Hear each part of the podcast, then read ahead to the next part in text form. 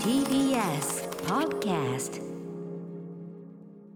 はい木曜日ですうないさん。よろしくお願いします。よろしくお願いしますえーうないさんあのーちょっと前の話になりますが、はい。えー先週の土曜ん？土曜日？日曜日？あれ？どっちだっけ？土曜日です。土曜日です。すいません、わからなくなっちゃった。あのライムスターブルーノート公演に、あのお越しいただきお忙しい中ありがとうございますた。ねえあのーお土産もいただいてあの楽屋で美味しくいただいて。ありがとうございました。何を言ってるんですか？私根津美術館、ええあのちょっと東京の土地に詳しくない方うんうんうん。は申し訳ないんですけど、こはいはいはい。青山に、うん青山というか表参道に道から。根津美術館があるんちょっとですけれども、一個ねこう道入ってってあの西麻布の方にみ行くのの道ありますよね、まっすぐが TBS 行く方、まっすぐか左が TBS に行く方向根津美術館。館を起点だからその表参道から根津美術館の方に行って左に行けば TBS で前に行っても TBS に行けるんですけど、前にあえ前に行あって前前前ダメだよ。前は西麻布あそっかそっか。うんうん。で私初めて右に曲がったんですよ。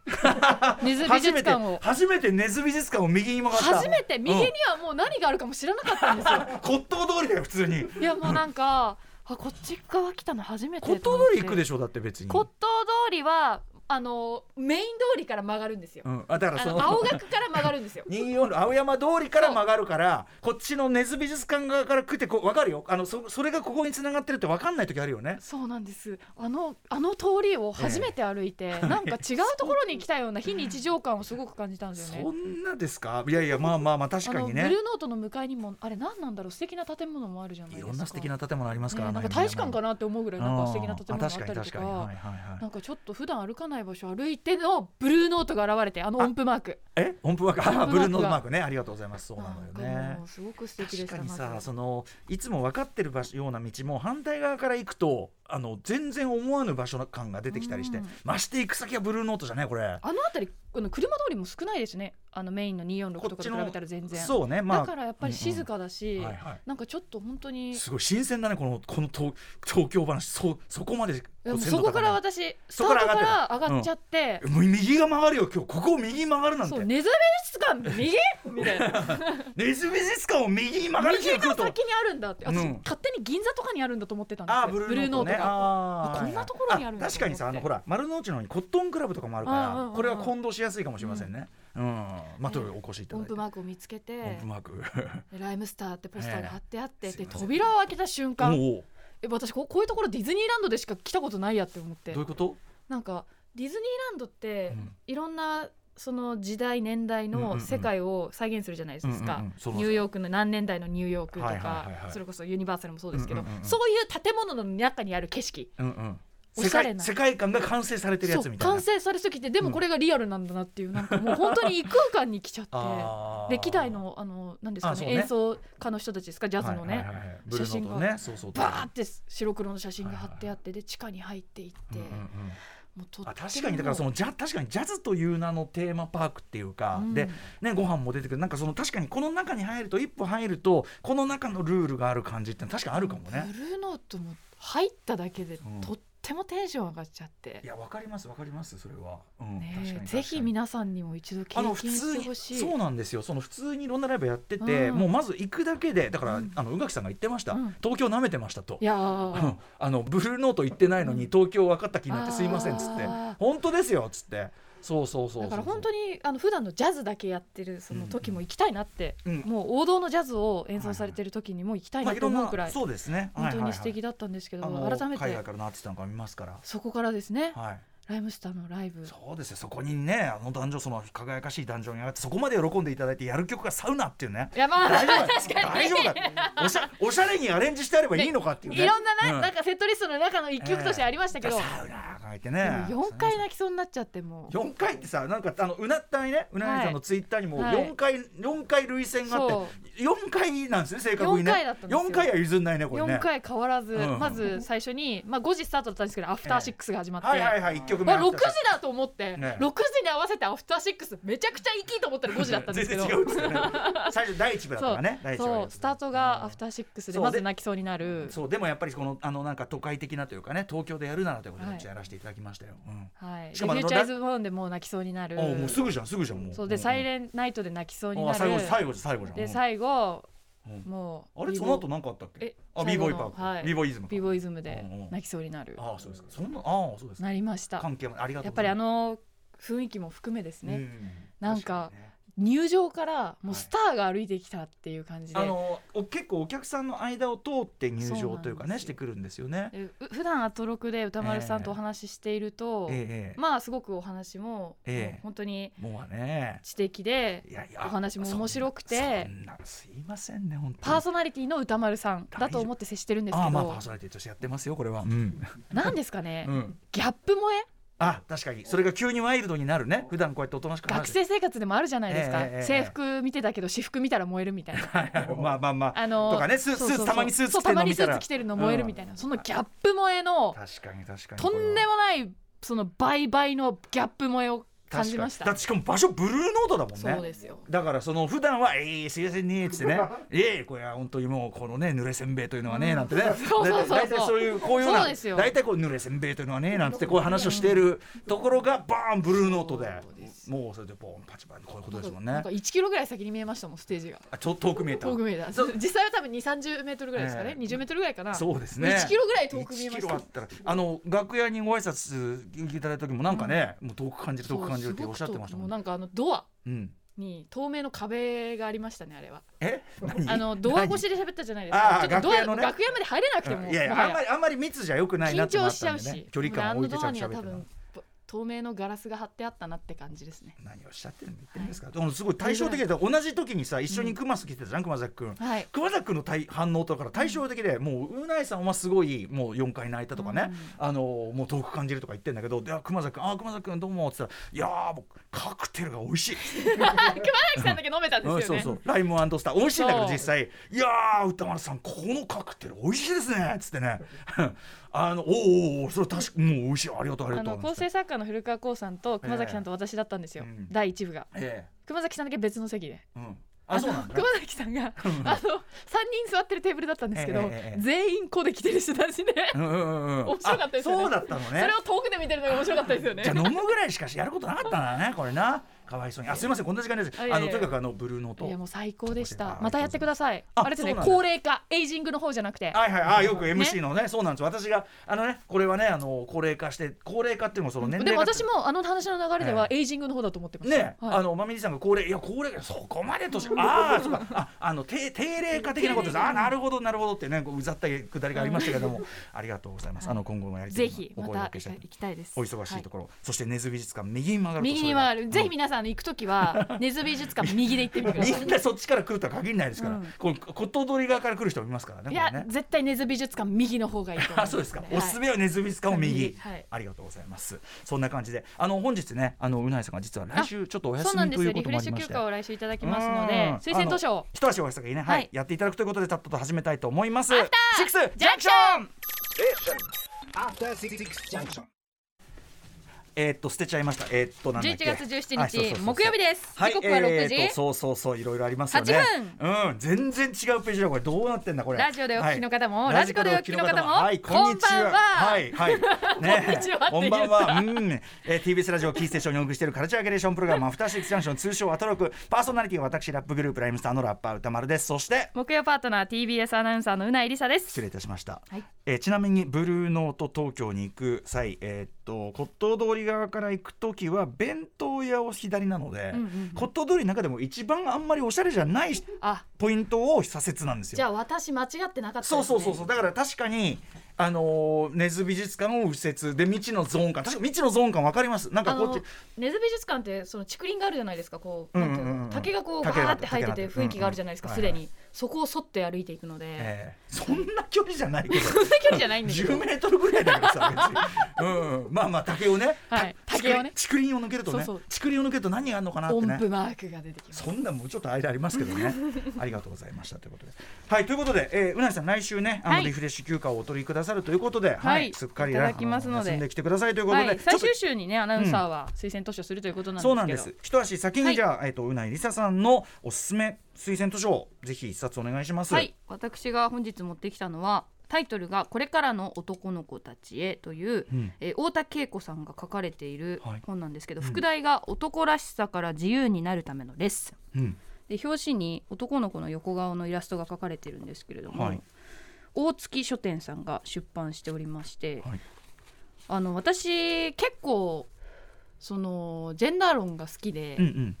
そのまあそのフェミニズムのうん本とか、うん。あとネットで基本的にはマスメディアはそういった炎上は取り上げないんですよね。やっぱりデリケートな話題なんでその男女間の差による対立で生まれるのってどちらかというとネットとか、うんうん。まあ、ネット番組で討論されることが多くて、うんはい。そういうの結構チェックしてるんですけど、うんうん。うんなんか、まあ、女性の方がマイノリティだからはい。女性の意見を主に伝えることが多くなるじゃないですか。うんうん。でも男性側にもやっぱり男性に押し付けられてるものってうん。まあずーっとあるな男らしさとかねまさに本当に男らしさから自由になるためのレッスンって書かれてるんですけど、はい。でそれが書かれた本ででこの太田さんはえっと2人のお子さんがいらっしゃるんですけれども、うん。中学今もう中学生かな？中学生と小学生の男の子2人なんですよ。はい。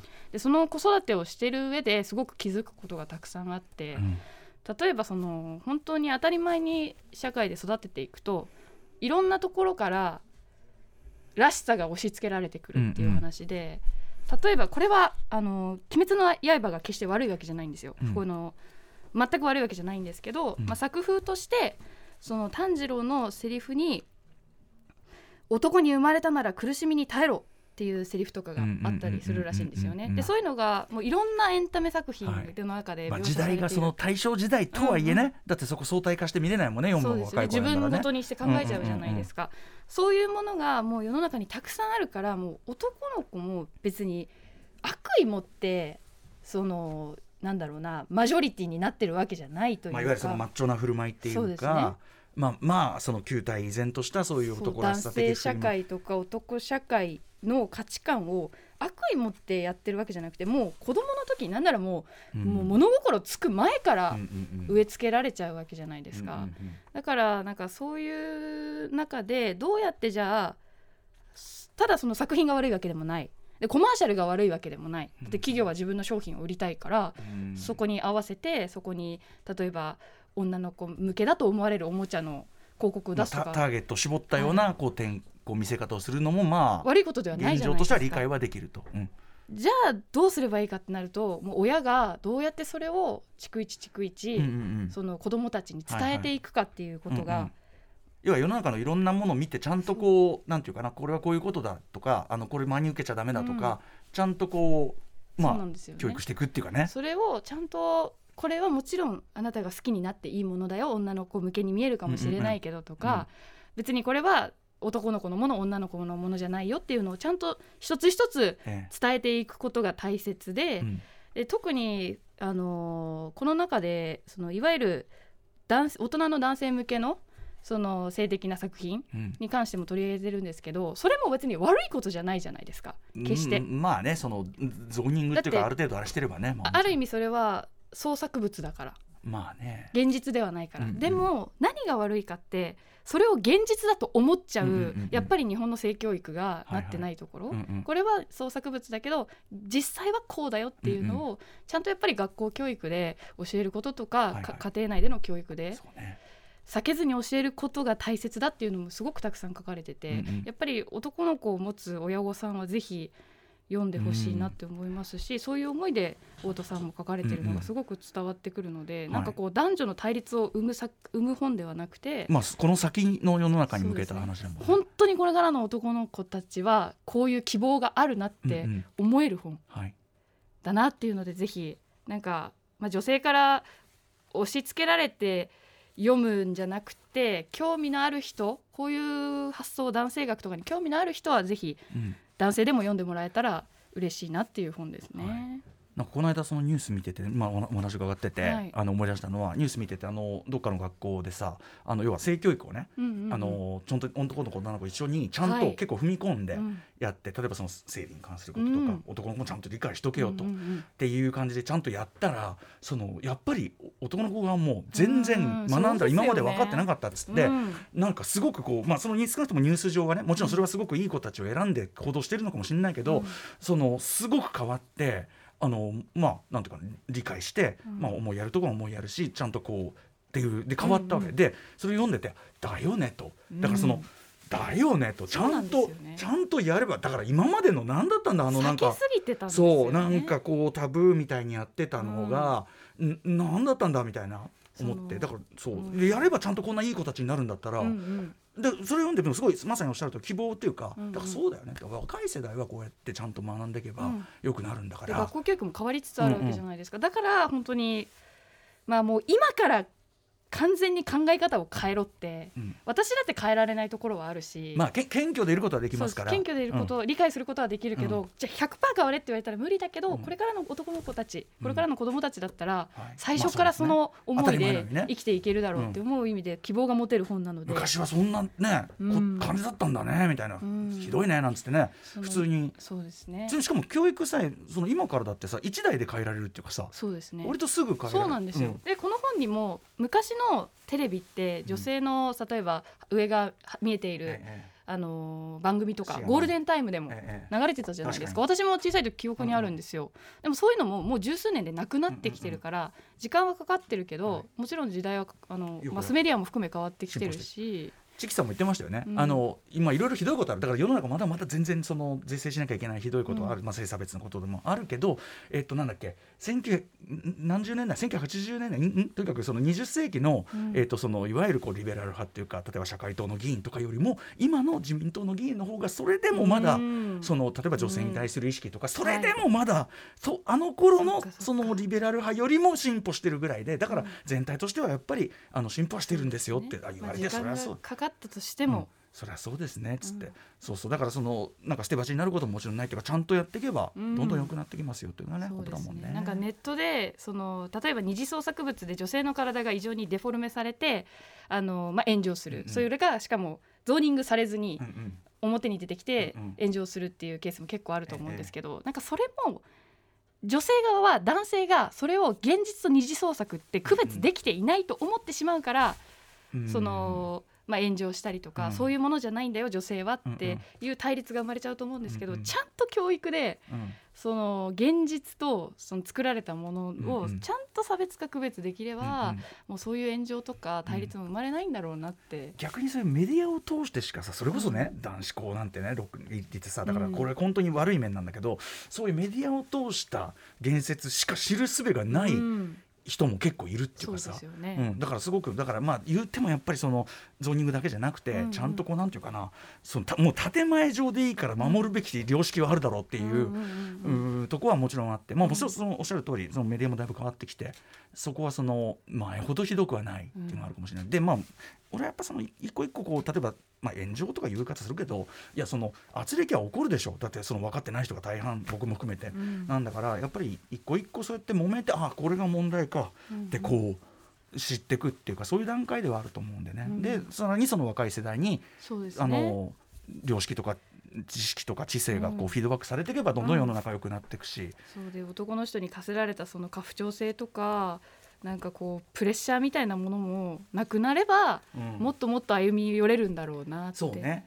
なんで俺たちはこんだけこんな背負ってんのに、うん。みたいなそういうあれもあるからね、うん。きっとね。だからこそ女性側も自分が家族を守るとかうん。それぐらいのなんかこう自分が守ってもらうっていう気持ちじゃなくってそれぐらいの気持ちも持ってまあやっぱりそれと歩み寄っていくっていうのもうん。大事なのかな、それとその社会側のそのシステムの整備と両輪じゃないとああれだけどねもちろんね、うん。その稼ぐして手がなかったらさ、うんうんうん。それはどうにもないわけで。それは間違いなく、うん。女性の方が圧倒的に非雇用の方も多いわけうんですし、まあ、そこはもうもちろんこう、うん。ぐいぐいやるにしてもですね。でもその若い世代に希望は託せるし小島恵子さんとかね。そうなんですよ、対談もあるので。小島さんいい仕事ぜしてますね。お元気ですか小島さん、そろそろああご飯行けるご時世じゃだんだんなくなってきたやろ、うん。はい。またタイミング見て。もう小島さんとこのねお子たちももうすっかり大きくなっひちゃったね。えそうですよね、うん、でもあの小島さんはやっぱ彼らにすごいきっちりちゃんと、ううんん積極されてっていうのを前からおっしゃってました海外でやっぱり育たれてる分、いろんな人種の人とか接したりとかしてきっとまたそこがねね。賢い。けど、まあ、昔はあんなにな足元にじゃれついてしな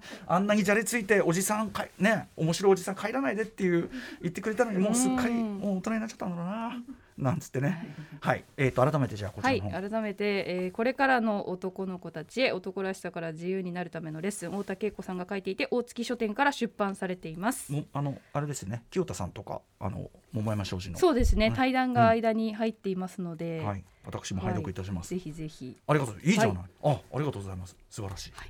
ということですはい、はい、あのうないりささんの推薦図書でございました。ということで、えー本日のカルチャーキュレーションプログラムアフターシックスジャンクション。何をやるのかメニュー紹介をしておきましょこの後すぐカルチャートークはアトロク秋の推薦図書月間です。ゲストはヒップホップやハードコアパンクを愛する野良読書家集団リバーサイドリーディングクラブが登場です。そして7時からは日替わりでライブや DJ プレイをお送りする音楽コーナーライブダイレクト。今夜はこちら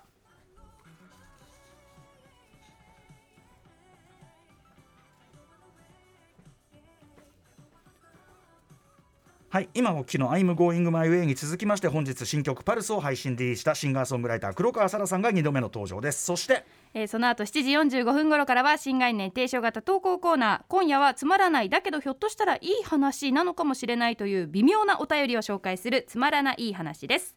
そして8時台の特集コーナービヨンドスカルチャーはこちら2022年 AI とアートの関係最前線特集 AI と音楽編。はい。はい今年は SNS やニュースなどでイラストを自動で描いてくれる AI がよく話題になりました、うん。当番組でも8月18日この AI の仕組みや AI が作るイラストの問題点また AI とクリエイティブの関係について特集でお伝えしています。はいそこで今回はその第2弾です、うん。えー今夜は、えー音楽に AI がどのように活用されているのか音楽と AI の関係最前線特集を解説しています。音楽編ですね、えー歴史上 AI が作曲した曲はいつ生まれそれはどんな曲だったのか。はたまた2000年代に入って急激に進進化した技術とは何か。そして AI による DJ 曲を選んでってね。どうつなぐか、DJ の利点とその難点はなどなど最前線中の最前線、えー情報をお伝えいたします、ということで解説は前回に引き続き実はこちらが専音楽が専門な、えーアーティストで DJ そして慶応義塾大学准教授の徳井直さんです。前回はニューヨークからご出演でしたが今回はスタジオにお越しいただきます、はい。番組では感想や質問ツッコミなどリアルタイムでお待ちしています。アドレスは歌丸アットマーク tbs.co.jp 歌丸アットマーク tbs.co.jp まで。読まれた方全員に番組ステッカーを差し上げます。それではアフターシックスジャンクション行ってみようはい、えー、あのうないさんの先ほどのはい。推薦図書に早速もう反響も来ておりまして、えー、パコちゃんさん、えー、うないさん歌丸さんこんばんは。こんばんは。えーうないさんのおすすめ図書太田さんの本私も愛読書です、うん。えーうないさんのお話を聞いていて思い出したのは誰だったかど忘れしてしまいましたが海外のとある哲学者の言葉で、えー、憎むべきは男性ではなく差別それ自体だといった趣旨の言葉でした、うん。えーうろ覚えですみませんが女性差別をする男性その人ではなくやはり教育や社会から押し付けられる男性らしさ自体を改善すべきなのだなと、太田さんの本を読んで強く思いました。まだ読んでいない方々には私からもお勧めしたいです、ということ。でうん。はい。これからの男の子たちへ。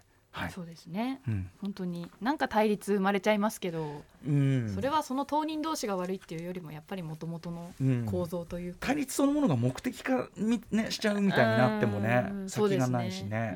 うん。トータルではやっぱそのいい社会を作っていくっていうことなわけだから。なんかそういう炎上を見てて私うん最後に手を組み合ってるの見たことないんですよ、うん。一生平行線で解決した姿を見たことなくて。なるほどらもうこれは解決しないんだって思うんですよ、もう現状。だからやっぱりこれから社会が変わってそ,、こで育つ子どもたちが変わることで生まれなくなるようにするしかない少なくともさその揉めってそのそのなかなかね感情的にもそう簡単にはね、うん。こう起きれないしね。そうですね、うん。まあ、時間は時間はかかるっていうよりはかかんない気もするんだよね、うんうん。この話聞いてるとね。そうですね。そんな何千年とかかかる話じゃなくて。そうそうそうそうそう。だしなんていうの？あの無理だと思うほど無理な話じゃないっていうかさ、うんうん。その全然いけるって思ってやれる話なんだろうなと思ってね、はい。まああの私もこれ読ませていただきたいと思います、えこれからの男の形で、はい、えーぜひぜひ。あはい、あとまああのちょっと短い時間になっちゃったけど一応ねあのゲームオブザイヤーがあのモニター発表になりましたよとかね。はい作品が。ニュースもありますよ。当然のことがねエルデンリングとかゴッド・オブ・ウォーラグナロクとかね出たばっかりですけど、はい。ホライゾン・フォービドゥン・ウエストがある中で、うん。あのストレイとか入ってるんですね。猫ちゃんの。猫ちゃんのやつ。私、はい。途中のステージが難しすぎてやめましたけど、うん。まあでもこんなあのインディーものが入ってるあとブラハスとブラハラテールかのレクイエムって入ってる、はい。あとゼノあれですね。ゼノゼノブレードの3はいクロニ3クルうん。だから JRPG も入ってるみたいな感じで、うん、プレイグテールはまだ日本では遊べないんで、うん。どんな感じなのかわかんないですけど。続続編ってことですね前出たやねつ。ネズミちゃんのやつですよね、うん。はい、えー、ということでこの辺りもこの番組扱っていきたいと思います